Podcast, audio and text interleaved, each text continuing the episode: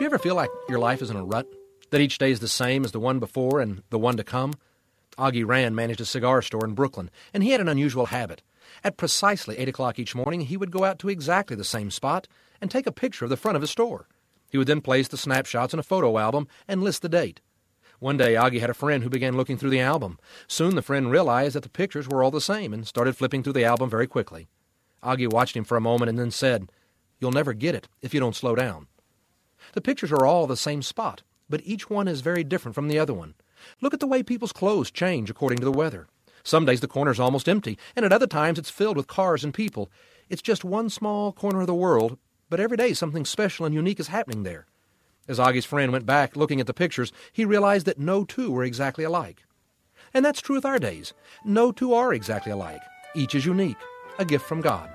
So remember to celebrate this special day. That's something to think about. I'm Bob Long with St. Luke's Methodist Church.